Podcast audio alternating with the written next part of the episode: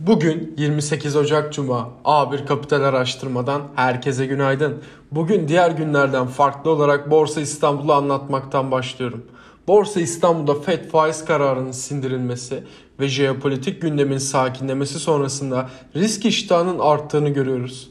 Dördüncü çeyrek bilanço açıklamaların başladığı bu dönemde pozitif görünümün güçlenmesini beklediğimiz BIST endeksinin güne pozitif başlamasını beklemekte ve 2000 ara direncinin kırılması sonrasında alımların güç kazanarak devamını bekliyor olacağız.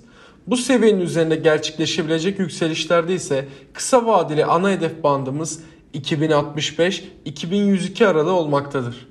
Endekste olası kar realizasyonları ya da risk iştahın azalmasında 1975 seviyesinin hem destek hem stop loss seviyesi olarak kullanılmasını tavsiye etmekteyiz.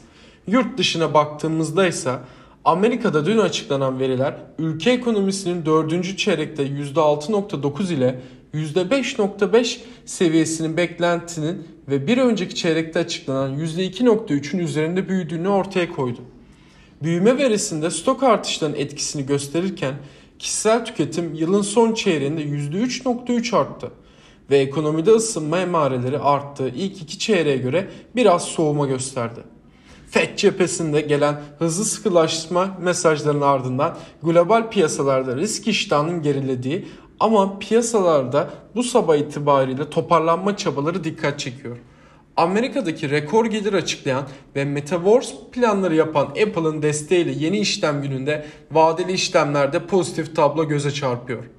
Bugünün gündemine baktığımızda Amerika tarafında açıklanacak olan kişisel gelirler ve tüketim rakamları, çekirdek PCI, Aralık ayı rakamları takibimizde olacak.